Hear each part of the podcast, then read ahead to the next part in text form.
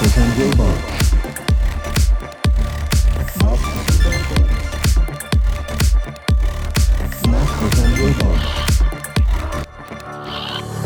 Masters and Robots. Myślałem ostatnio o początkach podcastów i one są z czasów przedcyfrowych tak naprawdę. Nie musiały, a właściwie nie musiały tak dynamicznej transformacji przechodzić, ale pamiętam moment, w którym moi rodzice kazali mi nagrywać Matysiaków o 13.15 w programie trzecim Polskiego Radia, czyli ja wciskałem ze dwa guziki w Kasprzaku, żeby oni on demand mogli posłuchać sobie audycji. Dziś będziemy rozmawiali w odcinku o transformacji cyfrowej, szerzej patrząc na to, nie tylko na ile technologia wchodzi do różnych firm, żeby je zmieniać, ale na ile technologia wchodzi do zespołów, żeby je zmieniać. Tak, to się nazywały słuchowiska. Ja też pamiętam te dwa przyciski, tak samo dokładnie jak ty. Jesteśmy z podobnego rocznika. Bardziej ten ważniejszy moim zdaniem wątek będziemy dzisiaj poruszać, czyli wątek kultury, którą musimy budować w firmach, żeby właściwe talenty do nas przechodziły, żeby był ciekawy przepływ komunikacyjny, żeby wyprzedzać rynek i być przygotowanym na bardziej drastyczne zmiany niż w świecie podcastów się zadziały, bo one dzieją się wszędzie i ciągle. I o tym, jaka kultura jest odpowiednia do tego, żeby ten cyfrowy świat nam się zagnieździł w organizacji, o tym będziemy dzisiaj mówić. Choć jak mówimy Digital Company Culture, to dziś jak myślę o tych dwóch pierwszych członach tego tytułu naszej audycji. Digital Company. Jak słyszę Flixbusa, oni mówią, my jesteśmy firmą IT. Choć wszyscy myślą, jesteśmy firmą transportową. Mamy narzędzie technologiczne do tego, żeby zarządzać dużą flotą autobusów. I dla nas pracują właściciele tych autobusów. I tu mamy digital company, jakby nie było, choć myśli się transportowa.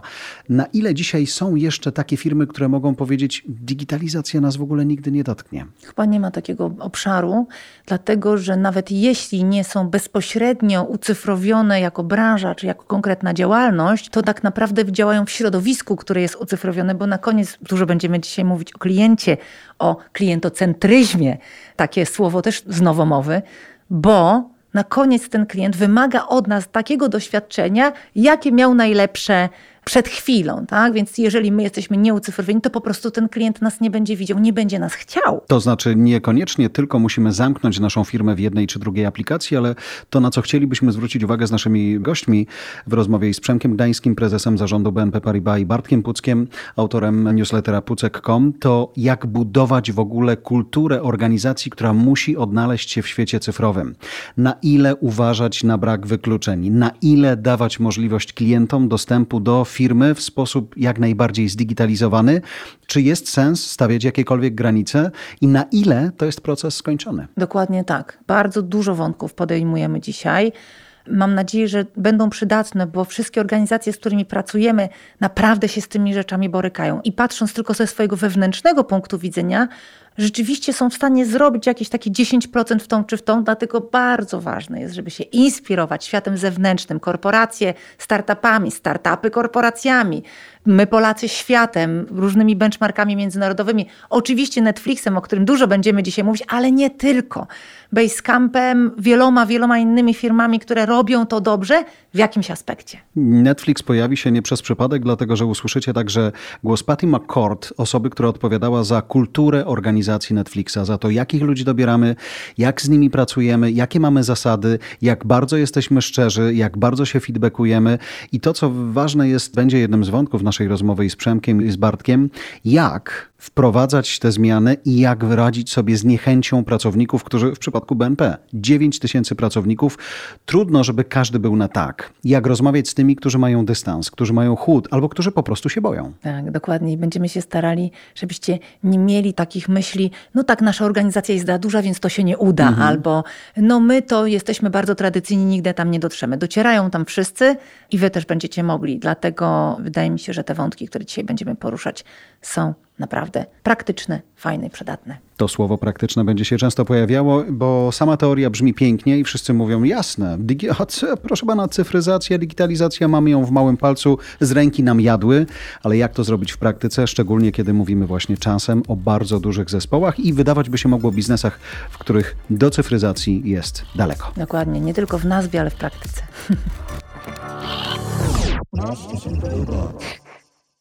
Zawsze masz dwa telefony ze sobą, Przemek? Tak, od dawna. lubię ten system. Jeden jest do dzwonienia, a drugi jest do maili. To ma ten być- od maili czasami zostawiam w domu. To jest ten dowód na to, że masz zdigitalizowaną firmę po prostu, tak? Dokładnie tak. W jednym z nich balance. jest, to też, w jednym z nich jest karta, która umożliwia mi wjazd do garażu i chodzenie po piętrach. Dzisiaj jak słyszysz digitalizacja firm, to myślisz sobie, dawno mamy to za sobą, jesteśmy na początku drogi, jesteśmy w trudnym procesie od długiego czasu.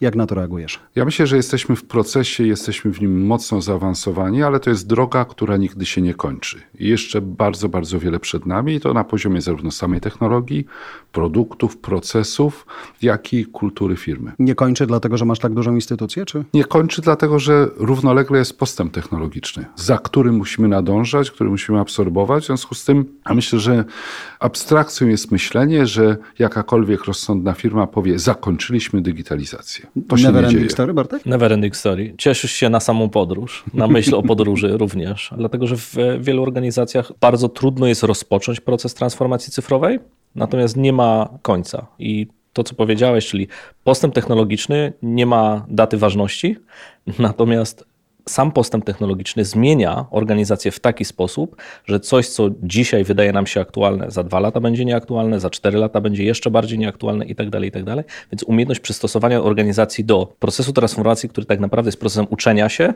to oznacza postęp technologiczny. Proces uczenia się organizacji. Jest takie stare, wyświechtane, ale ciągle aktualne sformułowanie transformacja cyfrowa jest bardziej o transformacji niż o cyfrowości. I ja chciałam od razu na początku kij w mrowisko lekko, bo dużo sobie mówimy i też prezesi firm i osoby doradzające bardzo często mówią o tym, jak niesamowicie ta kultura się zmienia, ale tak naprawdę jeżeli zarządzamy organizacjami lub pracujemy dla organizacji, które mają 1000, 2000, 3000 osób, część y, super digitalnie uświadomionych, część osób, które pracują 10-15 lat, 20 w organizacji, to jak w praktyce to idzie? Jak się to robi? Mozolnie, z determinacją, konsekwentnie. My mamy bliżej 9 tysięcy pracowników w grupie i pełen przekrój wiekowy. Najstarszym znanym pracownikiem jest 80-latek, który się również zdigitalizował, jest aktywny w mediach społecznościowych. Pomogliśmy mu w tym. Ja uważam, że wiek nie jest żadną barierą w tym, żeby absorbować nowe technologie, żeby być aktywniejszym pod tym względem. I ja jestem przekonany, że kluczowe jest to, żeby firma jasno powiedziała, tak, idziemy w tym kierunku, od tego nie ma odwrotu, chcemy to robić, wytłumaczymy, dlaczego to robimy i mozolnie, ale konsekwentnie ta absorpcja następuje. I ważne są nawet drobne symbole z tym związane. Wspomniałem o tym, że mam w telefonie kartę do otwierania drzwi. To nie jest pierwszy bank, w którym taka rzecz zaistniała, ale to, że nie chodzimy już z plastikowymi kartami, tylko z telefonem, w którym jedną z apek jest właśnie ta do otwierania drzwi, jest pewnym takim symbolem kierunku, w którym idziemy. Powiedziałeś 9 tysięcy pracowników, ale tak naprawdę dokładając waszych klientów robi się zdecydowanie duża grupa. Czy przy tym Digital Company Culture, kto jest tutaj ważniejszy? Twoi ludzie czy twoi klienci? Zawsze klient jest ważniejszy w każdym biznesie, bo my istniejemy dla klientów. Tak? I to, co robimy, musi adresować ich potrzeby, ich oczekiwania. Z bankowością jest tak, że nie zaryzykuję stwierdzenia, że jesteśmy jako branża takim frontrunnerem digitalizacji. Jest wiele branż, wiele firm, które były wcześniej i które wykreowały pewne oczekiwania klientów również wobec banków. Ja często powtarzam, że klienci, którzy korzystają z apek do rezerwacji hoteli, do rezerwacji restauracji, do kupowania biletów lotniczych, do wreszcie zakupów, oczekują dokładnie tego samego lub lepszego customer experience, jeśli chodzi o bank. Więc banki muszą się Dostały wpisać... koszetem. Nie, muszą się wpisać w ten trend. I za nim nadążać, przez to, że są dużymi organizacjami, mocno regulowanymi, można by rzec często ciężkimi, nie mają łatwiej niż nowoczesne, zwinne, utworzone 10-20 lat temu firmy, które te trendy definiują, które te trendy wyznaczają, ale to jest możliwe. Jak popatrzymy Bartek globalnie na różne firmy technologiczne, to rzeczywiście jest tak, że to klient wpływa na to, co lider zaczyna robić digitalnego w swojej organizacji, na ile wprowadza tam jakąkolwiek kulturę, niezależnie od tego, jak ją nazwiemy. Wiesz, że to często zależy od firmy, bo są firmy, w których te, te zachowania klientów są wymuszone czyli zmiany w firmie są wymuszone przez zmiany zachowań klientów, ponieważ muszą sobie te firmy dobrze radzić w sytuacji rynkowej, zmieniły się zachowania klientów, oraz firmy, w których dobra obserwacja zachowań klientów i odpowiadanie na te potrzeby jest w DNA. Technologia wspomaga te procesy, ale w DNA jest dobra obsługa klienta. I teraz oczywiście pomiędzy jednymi a drugimi firmami bardzo często jest przepaść pod względem sprzedaży, jakości obsługi, często marży, ale też tego, w jaki sposób klienci postrzegają na przykład daną markę, jaka jest powracalność do tej marki, jaka jest sympatia w stosunku do tej marki, co nie oznacza, że nie można tego zaufania czy tej miłości konsumenckiej w łatwy sposób stracić, nie będąc na czasie, czy nie będąc, nie potrafiąc odpowiadać na te potrzeby, które wynikają na przykład z procesów technologicznych. Zaczynamy korzystać z usług konsumenckich, gramy w gry, korzystamy z serwisów social mediowych, obserwujemy pewne zachowania, czy uczymy się pewnych zachowań w tych platformach, a później oczekujemy tych samych procesów w aplikacjach konsumenckich, w aplikacjach biznesowych, w zastosowaniu w różnych elementach rynku, w różnych kategoriach. I te nasze oczekiwania później przekładamy na te firmy. Te firmy, zadaniem firmy jest odpowiedzieć na te potrzeby i cała trudność tak naprawdę polega na tym, po pierwsze, żeby zidentyfikować, jaka ta potrzeba jest i po drugie jeszcze wdrożyć ten produkt, który odpowiada na tą potrzebę, co jest dla większości firm nie lada wyzwaniem, ponieważ to nie jest łatwa praca. Fragment prelekcji Patty McCord, byłej szefowej Netflixa do spraw talentów, konsultantki biznesowej. Nie powinniśmy próbować naśladować tego, co robi Google, bo nie jesteśmy Google. Nie powinniśmy naśladować żadnej innej firmy. Nikt nie jest idealny. Wszyscy próbujemy znaleźć to, co najlepiej zadziała w naszej organizacji, w obecnych zespołach.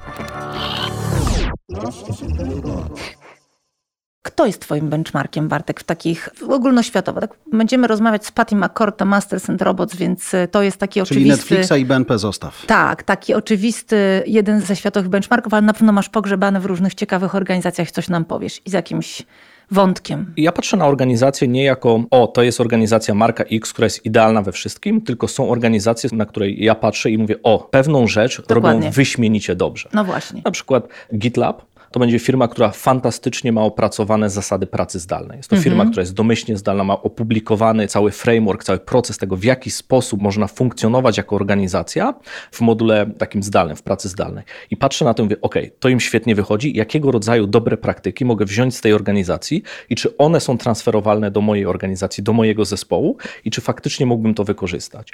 Z drugiej strony mogę spojrzeć na firmę Stripe, która jest jedną z najlepszych firm na świecie w rozumieniu dostarczania produktu do klienta końcowego. Oni około 16-17 razy dziennie dostarczają coś, co widzi klient po swojej stronie. Czasami może to być mała zmiana, czasami to będzie duża zmiana, ale ich tempo dostarczania rzeczy i jakość, bo jeszcze funkcjonują w segmencie finansowym i sposób razem z dokumentacją, z supportem, wytłumaczeniem jest na poziomie, który dla większości organizacji jest niedościgniony, ale warto na to patrzeć, ponieważ dzięki temu ta poprzeczka, którą też sami sobie jako zespół, jako organizacja możemy sami sobie narzucić, to powinniśmy te dobre przykłady brać. I to są organizacje, o których się możemy uczyć. To nie są idealne organizacje, bo jeszcze są różnice kulturowe, o których warto pamiętać, kulturowe pomiędzy firmami i kulturowe pomiędzy też geografią. I to też trzeba wziąć pod uwagę. To o jedną rzecz chciałem zapytać. Wspomniałeś, e, Przemek, o tym, że u was 80-latek dalej jest w trendzie digitalizacji. Czy ta kultura przestawiania firmy albo świadomości, że będzie bardziej digitalna, to jest coś, co macie spisane, coś, co się każdego dnia rodzi, coś, co wzięliście od kolegów z zagranicy? Jak to wygląda? Te zasady? O, ciekawe pytanie. Po pierwsze, nie wzięliśmy ich od kolegów z zagranicy, ani nawet od koleżanek. Po drugie, pytanie, czy coś jest spisane. Ja nie jestem idealnym adresatem takich pytań, bo nigdy nie byłem wielkim zwolennikiem spisywania rzeczy, które po prostu robimy, bo wierzymy, że one są właściwymi rzeczami do robienia, nie mówiąc już o biurokracji. O tym bardzo dużo rozmawiamy przy w zasadzie każdej okazji. Pod kątem digitalizacji zmienialiśmy organizację, również od strony samej struktury. Weszliśmy w model pracy agile'owej, tak naprawdę i w dużej skali, agile at scale nazywamy to sobie i to działa. Mówimy dużo o takich regułach kulturowych czy zasadach działania, które w moim przekonaniu digitalizację wspierają. Na przykład przyzwolenie na popełnianie błędów, zachęta do eksperymentowania, test and learn. I mamy na to wiele przykładów, kiedy próbowaliśmy nowych rzeczy i potrafiliśmy stwierdzić, że to jednak nie idzie i nie ma sensu. Zamykaliśmy temat, wyciągaliśmy wnioski i następnie szliśmy na wino, żeby celebrować lekcję, którą właśnie żeśmy odrobili. Okej, okay. bo myślę o tym, że kiedy w głowie mamy cyfryzację czy technologię jako taką, to bardzo łatwo jest powiedzieć, o to będzie parę sfer wykluczeń. Stąd pytanie właśnie, na ile jesteśmy w stanie zadbać, mówiąc o kulturze organizacji coraz bardziej cyfrowej czy digitalnej, o wszystkich, nie? żeby tych wykluczonych, stojących na marginesie było jak najmniej. Wykluczonym trzeba pomóc. Oczywiście nie każdy wytrzyma to też nie można być całkowicie naiwnym, że w dużej organizacji 100% załogi powie tak, to jest moja bajka, to jest mój świat, mimo że od 30 lat robię wszystko w papierze. W większości ludzie akceptują to, bo widzą, bo rozumieją, bo sami stają się użytkownikami serwisów w pełni zdigitalizowanych i cenią sobie tą prostotę, wygodę, szybkość, sprawność. Natomiast tu warto też podejmować inicjatywy, które takiego ducha digitalizacji wnoszą do organizacji. Dam przykład, może nieoczywisty, ale taki, który mocno lubię. My wyszliśmy z taką inicjatywą przebranżawiania pracowników 50 plus w kierunku IT, czyli ludzie, którzy pracowali w rolach systematycznie zastępowanych przez technologię, są przez nas wspierani, żeby móc dołączyć do ekipy IT. Oczywiście na początku bardziej jako testerzy, ale z absolutnym wsparciem, żeby swoje kompetencje w tym kierunku rozwijać. I to pokazuje, że technologia jest ważna, że IT i wszystko, co się z tym wiąże, jest kluczowe w firmie. Ja nie używam sformułowań jakich używają niektórzy moi serdeczni koledzy i konkurenci, że jesteśmy firmą IT z licencją bankową. My jesteśmy bankiem, uważam, że zawsze będziemy bankiem, natomiast rozumiemy kluczowe znaczenie ciągłego rozwoju technologicznego i odpowiednich kompetencji zgromadzonych wewnątrz firmy,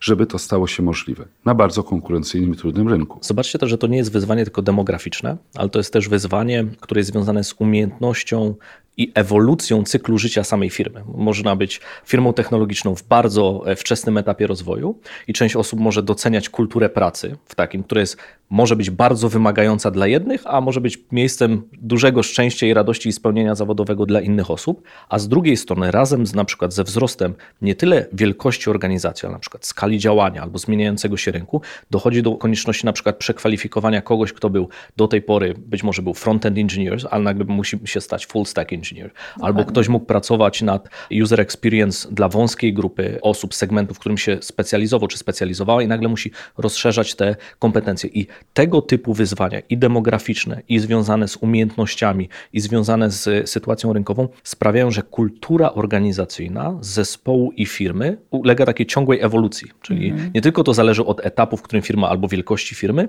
ale też od tego, jak kultura organizacyjna w zespole czy w organizacji to jest żywy organizm, w sensie on pulsuje, działa i zmienia się, czasami w kierunkach, w których chcemy i sterujemy w tym kierunku, a czasami mimowolnie jednak ewoluuje w takie tematy, gdzie być może musimy zacząć nad nimi pracować. Ale to, o czym Przemek mówił na samym początku, porównując platformy, gdzie kupujesz bilet, hotel i tak dalej, że pewne umiejętności, których ludzie nabyli, bo dla nich to było prostsze, zarezerwować sobie hotel, nagle mówią, my chcemy tak samo mieć swój bank, że to wymusza na takich instytucjach tak dużych taką zmianę. My dużo pracujemy z bardzo różnymi firmami, czasami takie, które uważają za sukces technologiczny przejście na maila, a czasami takimi gdzie już mamy jakiś taki naprawdę, ładne słowo po polsku, fine tuning e, działalności.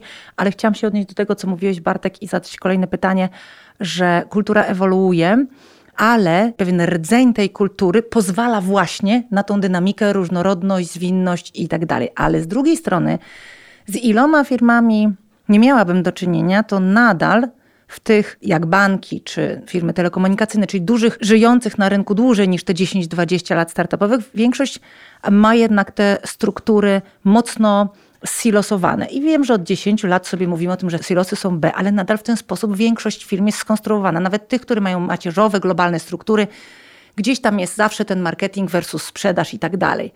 I teraz e, chciałabym od Was podpytać Was o takie wskazówki tutaj. U Ciebie, Przemek, z Waszego ogródka, a u ciebie Bartek z benchmarków, czy tam z miejsc, w którym myślisz, że to zostało ciekawie przepracowane. W jaki sposób zespoły waszym zdaniem najlepiej pracują? Jak to budować? Jak właśnie te silosy burzyć? Bo uważam, że to wciąż jest naprawdę duży problem. To jest wyzwanie.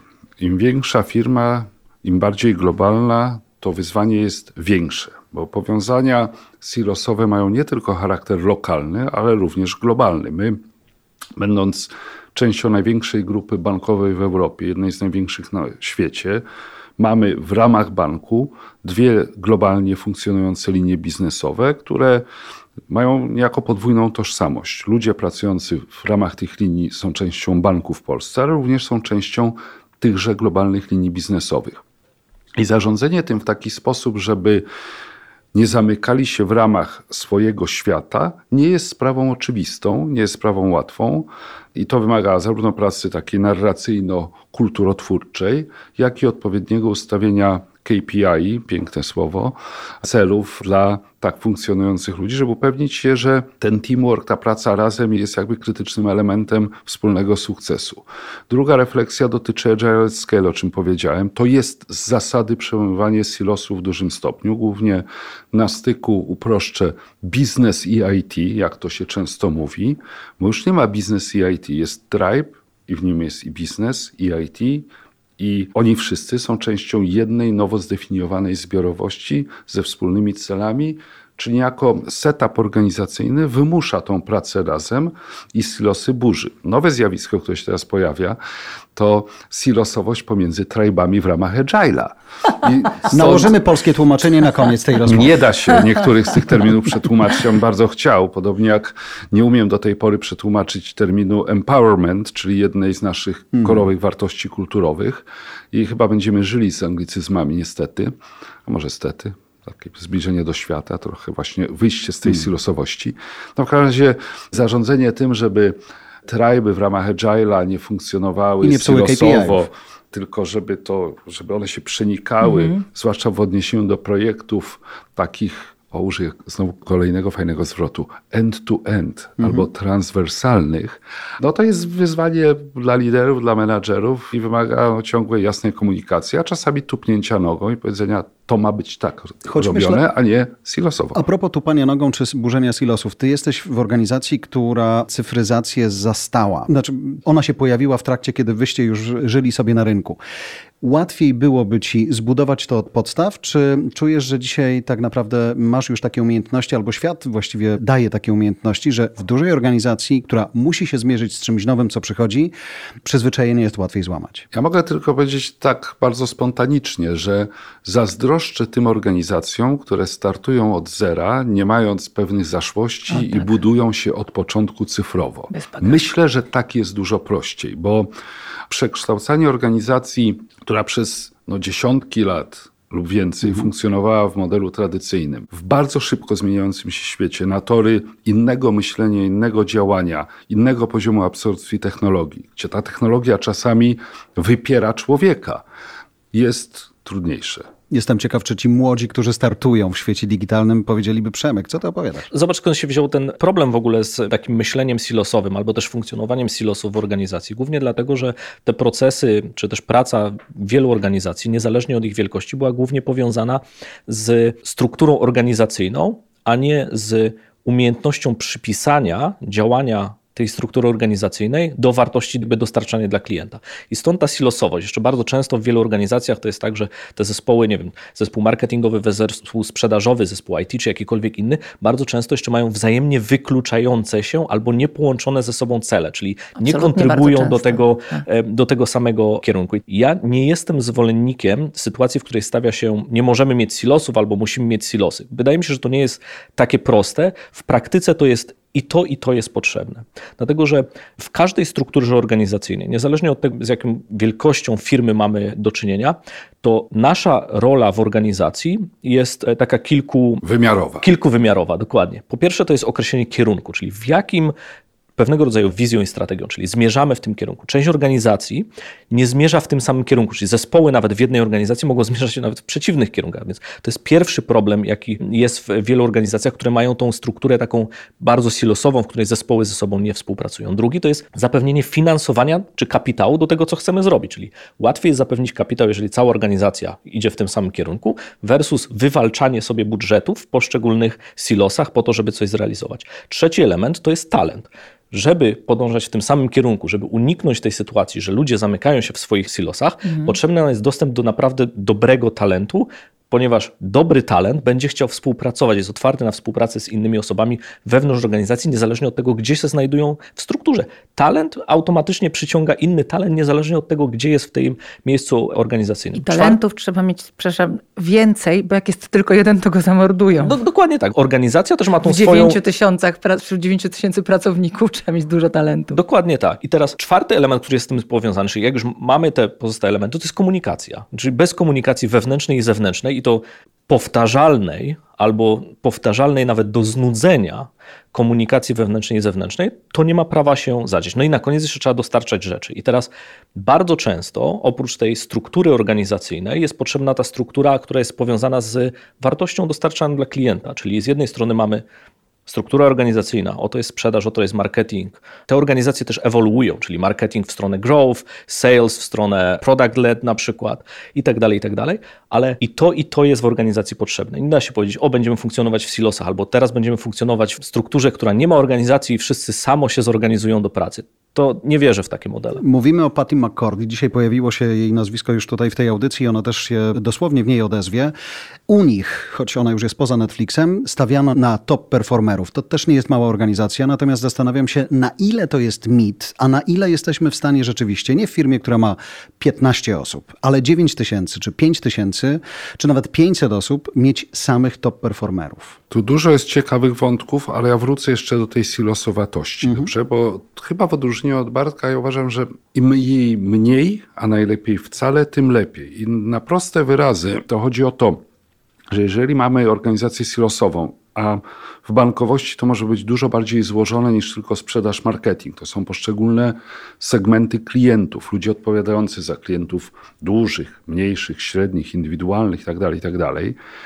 To w takim silosowym myśleniu ryzyko polega na tym, że interesy silosu będą stawiane ponad interesami całej firmy. I dojście do mechanizmów, w których ktoś, kto odpowiada za dany silos, mówi: Ja widzę większy potencjał wzrostowy u kolegi czy u koleżanki w sąsiednim silosie, w związku z tym ja przekażę talenty i kapitał, żeby tam pójść bardziej do przodu kosztem swojego silosu, to jest dla mnie takie ostateczne potwierdzenie, że na poziomie kulturowym i mindsetowym silosowej zaczyna zanikać. A teraz do Twojego pytania wracając. Do tego by się top performer przydał. Nie? Do wszystkiego się przydają top performerzy.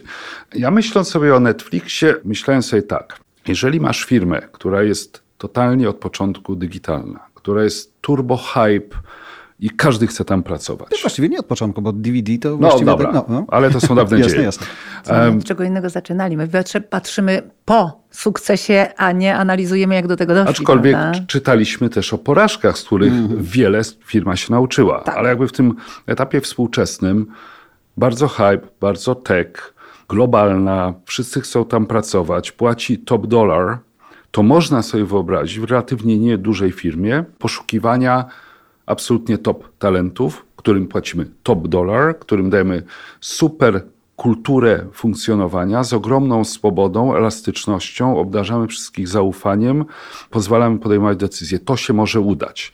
Ale nie wydaje mi się, żeby było to realistyczne w dużej, złożonej firmie, która no, ani jest tak hype, ani nie może sobie pozwolić na płacenie top dollar w każdej roli, której ma swoich ludzi, a jeszcze jest branży, która reputacyjnie nie jest na topie, w przeciwieństwie do Netflixów tego świata.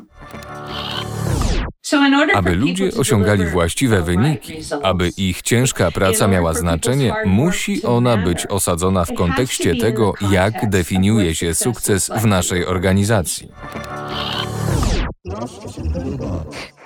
Bardzo często to, co w ogóle kojarzymy sobie jako definicję high performer, to nie zawsze jest osoba, która jest najlepszym deweloperem w swojej dziedzinie albo najlepszym UX designerem w swojej dziedzinie. To są bardzo często te umiejętności miękkie, które pozwalają tej osobie wykorzystać twarde umiejętności w sposób, który jest zgodny z kierunkiem danej organizacji, wizją na tą organizację oraz tego, jak wygląda kultura organizacyjna w danym zespole. I oczywiście liderów i liderek w tych zespołach i w tych organizacjach, z jakimi się na koniec dnia pracuje.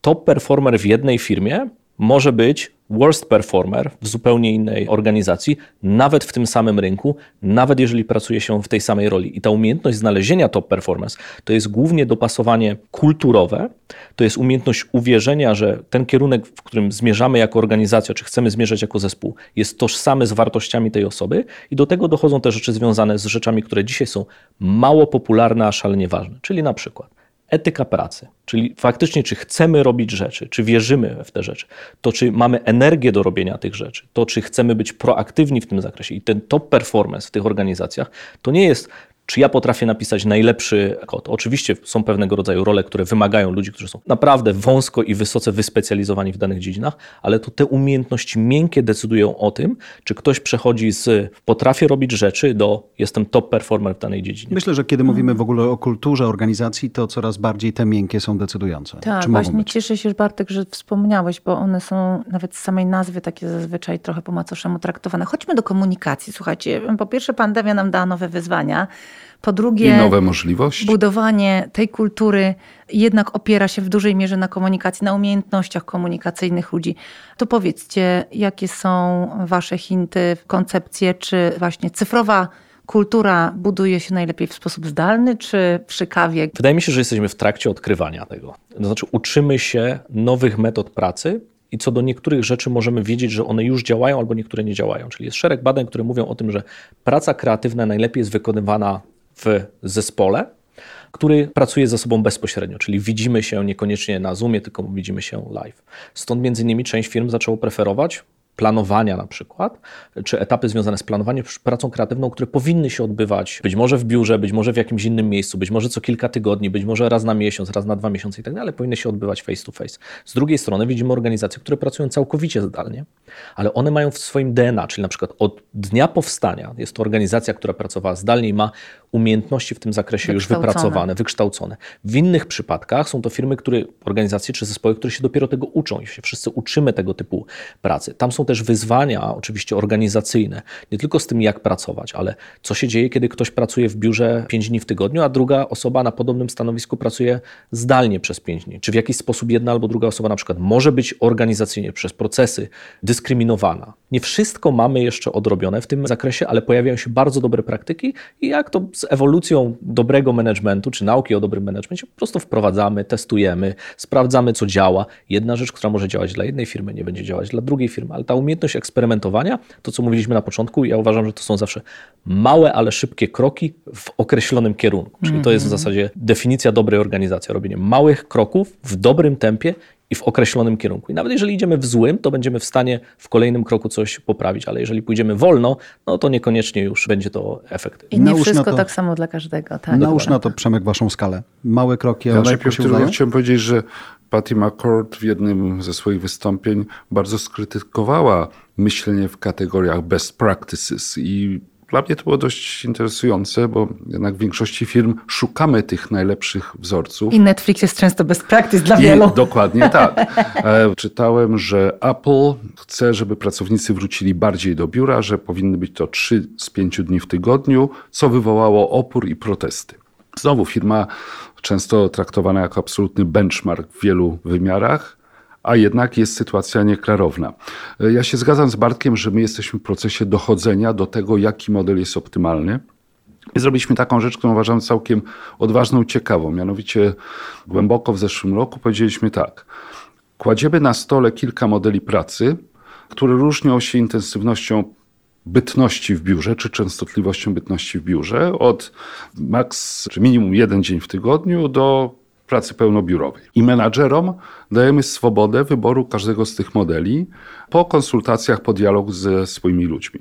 I bardzo różne w różnych miejscach banku modele zostały przyjęte. I to zasadniczo działa. Ale teraz docierają do mnie głosy, które intuicyjnie rozumiem, że zespoły pracujące w modelu jeden dzień w tygodniu w biurze gubią elementy kulturowe, gubią elementy relacyjne, że tego jest za mało, że powinniśmy odciąć ten najbardziej skrajny model i powiedzieć dwa dni w tygodniu to powinniście jednak być. I to nie po to, żeby robić pracę z biura, bo to już powoli nie ma znaczenia skąd ta praca jest robiona, ale po to, żeby ludzie byli razem, żeby byli w jednym pomieszczeniu, że mogli zamówić pizzę, pograć piłkarzyki, cokolwiek chcieliby zrobić z tym czasem, ale żeby te relacje się cementowały albo często wręcz nawiązywały i żeby firma miała możliwość oddziaływania kulturowego też, bo trudno napełnić ludzi wartościami, którymi się kierujemy, całkowicie w formacie zdalnym, bez możliwości dialogu, bez możliwości poklepania po ramieniu, przybicia hi-fi. Bo może taka niepopularna rzecz, ale bardzo Nareszcie. często wynagrodzenie w pracownika w organizacjach w mniejszym stopniu zależy od tego, jak ciężko się pracuje, a bardziej od tego, jak ciężko daną osobę zastąpić. Co ty gadasz? Nie sztuką jest się, I, tak jak I mówią. teraz oczywiście są organizacje, w których to visibility, czy cię widać w organizacji, jest oczywiście bardzo ważne z perspektywy tego, czy ktoś ma później możliwości rozwoju, awansu itd., tak itd. tak Ale praca zdalna, czy praca hybrydowa, czy praca w biurze ma przede wszystkim wartość kulturotwórczą dla poszczególnych zespołów. I teraz bardzo wiele z tych dyskusji odbywa się w zakresie, ile dni w tygodniu będziemy w biurze bądź będziemy pracować zdalnie, ale są na przykład zespoły, jeden z najlepszych zespołów, z jakim miałem przyjemność pracować kiedykolwiek technologicznych, to jest zespół, który pracuje na przykład w modelu 6 tygodni pracy zdalnej i tydzień pracy razem, w dowolnym miejscu na świecie, czyli po 6 tygodniach w danym tygodniu spotykają się w danym miejscu na świecie i przez tydzień pracują, planują, robią inne aktywności, bym powiedział bardziej rozrywkowo-socjalne i później na 6 tygodni przechodzą z powrotem do pracy zdalnej. Jest to jeden z najlepszych, najbardziej efektywnych zespołów, jaki kiedykolwiek pracowałem. Gdyby ten zespół umieścić trzy dni w biurze, dwa dni zdalnie, nie byłby bardzo dobrym zespołem. I odwrotnie, mogą być zespoły, które są przez pięć dni w biurze, w ogóle nie pracują zdalnie, mogą być szalenie efektywne. Więc tutaj najważniejsze jest to, czy są narzędzia do tej pracy synchronicznej i asynchronicznej, czyli pracy face to face i pracy, kiedy się nie widzimy, oraz czy organizacja umożliwia ten czynnik kulturotwórczy. Nawet nie sama organizacja, tylko czy liderzy w organizacji, liderzy, liderki zespołów, czy biorą odpowiedzialność za tą kulturotwórczą część w swoich zespołach, bo bardzo często się mówi, no mój zespół pracuje zdalnie, no i ze względu na to chciałbym, chciałabym, żeby wrócili do biura, no bo coś tam, ale jako odpowiedzialność lidera i liderki to spoczywa na mnie, żeby potrafić tą kulturą twórczą działalność zaszczepić w swoim zespole. I żeby wszyscy czuli, że niezależnie od tego, z którego miejsca pracujemy, w jakich godzinach pracujemy, w jakiej roli pracujemy, każdy powinien kontrybuować. Jak upewnić się, że nasze komunikaty są jasne i spójne? Patrząc na działanie ludzi. Dorośli ludzie, którzy otrzymują wolność i odpowiedzialność za osiąganie wyników, działają najlepiej wtedy, kiedy rozumieją, co muszą wiedzieć i czego potrzebują, aby podjąć najlepsze decyzje. Jedną z takich pytań w trakcie rozmów rekrutacyjnych dla różnych kandydatów i kandydatek, które ja lubię zadawać w trakcie tych rozmów jest podaj mi przykład, w jaki sposób do tej pory, jeden z przykładów, w jaki sposób kontrybuowałeś, kontrybuowałaś do kultury swojego zespołu w jakimkolwiek z miejsc, w których się funkcjonowało.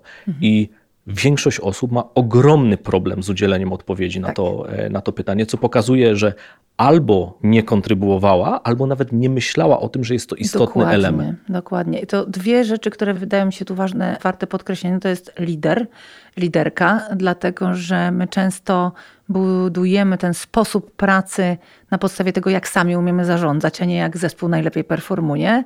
A drugi wątek, samo słowo zespół, że wiele organizacji, z którymi na przykład ja pracuję, w ogóle nie zwraca na to uwagi, czy zespół jest w tym samym czasie w biurze, czy to są po prostu osoby, które sobie wybierają. Więc raczej mówią, ok, trzy dni w biurze, dwa dni na zdalnym, albo dwa dni w biurze, trzy dni na zdalnym, ale nie biorą pod uwagę tego wątku, że byłoby super, gdyby zespoły były w tym samym czasie w biurze i w tym samym czasie na zdalnym, bo na tym polega, żeby oni pracowali ze sobą. Jest jeszcze jeden aspekt, o którym chciałbym wspomnieć, to jest ten aspekt kulturowy, bardziej powiedział rodzimy. To jest aspekt związany z poziomem zaufania. Chciałam teraz ten wątek poruszyć. Widzisz? Który Great minds bardzo, think alike. bardzo ważny. Tak, radykalna szczerość, bo uwielbiam ten wątek w polskiej kulturze. Chciałabym o tym pogadać, bo Z na- uwagi, że go brak. Ha, Właśnie. W Netflixie to jest bardzo ważna część e, pracy zespołów. To jest to, że jest po pierwsze organizacja otwarta na dzielenie się bardzo głęboko wiedzą z pracownikami, ale też radykalna szczerość pracowników. Tak? Jest taka bardzo dobra książka Radical Candor od, od lat dostępna po polsku. Niestety nazywa się Szef Wymagający i Wyrozumiały. Taka trochę Piękny nazwa, tytuł. powiedzmy sobie, jak wirujący seks, prawda? Ale książka jest bardzo dobra, napisana przez osobę, która zarządzała właśnie tym obszarem, jak radykalna szczerość w Upload wiele, wiele lat temu, wcześniej w Google. I jak się buduje organizacje oparte na szczerości w naszym kraju i jak myślicie, jak to jest w ogóle ważne, Przemek? Czy ja uważam, że szczerość jest absolutnie krytyczna, kluczowa i nie wyobrażam sobie rzeczywistości bez tej szczerości. Ja bym się nie do końca zgodził, że mamy jakąś taką trefną narodową cechę, że jesteśmy Nieszczerzy. z gruntu nieszczerzy. Myślę, że to jest bardzo ludzkie, żeby albo Są prawdę lekko podkoloryzować, albo unikać przykrego feedbacku i być Tak. takim miłym dla wszystkim. Tak, to jest nasze Ja wyzwanie. powtarzam wielokrotnie przy każdej okazji, że dla mnie feedback, który ma charakter korektywny, jest wartością. Feedback, ale jesteś fajny, jest miły, ale nie wnosi niczego nowego. I my no, od lat budujemy tę kulturę feedbacku. Myślę, że tu walk the talk jest też ważny, żeby jakby w tym teamie zarządzającym wśród liderów rzeczywiście funkcjonowało szczere dawanie feedbacku i taka autentyczność i otwartość. I Mam wrażenie graniczące z pewnością, że to jest, że jesteśmy obserwowani, że nasze zespoły widzą, jak ze sobą rozmawiamy. To się powtarza przy okazji rozmów z ludźmi też. Tak? Ja nigdy nie miałem zawahania, żeby ten feedback był bardzo szczery, choć oczywiście trzeba mieć też empatię i wrażliwość. Nie można dać feedbacku po to, żeby kogoś zranić, albo w taki sposób, żeby to, co po nim pozostaje, to nie lekcja, a rana. I I to rzeczywiście w Netflixie wiem, że mają spisane bardzo wyraźnie, natomiast o tym myślę, pracując też dzisiaj z liderami, że my, może to się będzie zmieniało, trzymam za to kciuki, że my bardzo często odbieramy feedback jako feedback o nas, a nie o naszej robocie i wpuszczamy go za głęboko i przez to y, bardzo łatwo mamy takie poczucie, że zostaliśmy zranieni, a nie, że to tylko została oceniona nasza praca danego dnia, na przykład słabiej. Nie? Wiesz, ale feedback nie dotyczy tylko efektów pracy. On może dotyczyć postaw, zachowań, przestrzegania wartości, którymi się kolektywnie kierujemy, więc on momentami ma charakter mocno personalny. Natomiast ważna jest intencja. To nie jest po to, żeby kogoś zrazić, zranić czy złomotać. To jest wyłącznie po to, żeby pomóc tej osobie się rozwinąć i stawać się lepszym i człowiekiem, pracownikiem. Więc y, dla mnie temat bardzo ważny i taki też wysoko zawieszony wśród naszych wartości. Jedną z naszych wartości jest transparentność i to jest między innymi o tym. Mhm, Bartek? Bo zobacz, że pierwszym powodem, dla którego feedback jako taki jest trudny, jest to, że wymaga umiejętności faktycznego słuchania. Znaczy, trzeba umieć słuchać. I to nie jest taka umiejętność, która jest łatwa. Nam się wydaje, że słyszymy rzeczy, ale pytanie, czy my aktywnie słuchamy tego, co ktoś do nas mówi. Z drugiej strony, ważne jest to, w jaki sposób to jest podane. I bardzo często ten feedback jest podawany w taki sposób bezpośredni, ale w rozumieniu oceniający daną osobę, a nie oceniający na przykład proces, efekt pracy, albo nie pomagający być lepszym. Bo jeżeli wskazujemy na jakiś błąd czy jakiś element, który jest związany z poprawą, to powinniśmy też wskazać, jakie są dobre praktyki, z czego można skorzystać, jakie oferujemy możliwości. Być może jest jakaś relacja z błędem, który ja mogłem popełnić kiedyś jako lider, menadżer i tak dalej, gdzie mogę pokazać, ja mogłem to zrobić tak, zrobiłem inaczej i tak dalej. Czyli ta umiejętność podania tego komunikatu jest bardzo ważna. My bardzo często ten problem, który jest związany z dawaniem feedbacku, to jest taki, gdzie owijamy w bawełnę. Próbujemy coś przekazać, ale nie do końca, żeby tylko Sprawdzamy, czy boli i na dociskam lub nie. Na kanapkę. Nie. tak, natomiast to, to jest Sandwich dokładnie i to jest, to jest przeciwskuteczne, dlatego że ta wiadomość nie dociera do adresata, a po drugie dociera w sposób, który, a być może on powiedział coś, a być może nie powiedział Za dużo tak domysłów. My wszyscy się źle czujemy Dokładnie na tym spotkaniu. tak. I z drugiej strony, czyli kiedy ja otrzymuję ten feedback, to ta umiejętność słuchania, w sensie aktywnego słuchania i też zadawania pytań, jeżeli czegoś nie rozumiem, jest po prostu szalenie ważna. Jeżeli ktoś daje mi ten feedback i mówi, zrobiłeś to w taki sposób, ale efekt był inny niż zamierzaliśmy, porozmawiajmy o tym i podyskutujmy, zobaczmy, co się da zrobić. Ale wymaga ode mnie to usłyszenia tego, że coś poszło nie tak i zaakceptacji tego. I teraz kultura zespołu, która powinna również mieć na względzie to, że coś może pójść nie tak, a nie na zasadzie, o coś poszło nie tak, to teraz ja zrobię wszystko, żeby się tego wyprzeć, że to To nie mój zespół. Tak, tak, tak. Dobrego momentu dotknęliśmy, bo feedback naszych słuchaczy po naszej rozmowie będzie skrajnie ważny, więc nie bójcie się tego feedbacku, dajcie znak, sygnał, jak oceniacie to, o czym mówiliśmy. Co ważne także, dzisiaj w tym świecie komunikacji macie pełne prawo, tak jak i my, usiąść przed mikrofonami i coś staramy się mądrego powiedzieć, skomentować to, dołożyć swoje doświadczenia, szczególnie kiedy mówimy o kulturze w różnych organizacjach, a wiemy, że wśród naszych słuchaczy liderów prowadzących takie organizacje jest sporo. Dajcie znak, sygnał, czy się z tym zgadzacie, czy nie, albo jakie inne praktyki macie. Bardzo dziękujemy.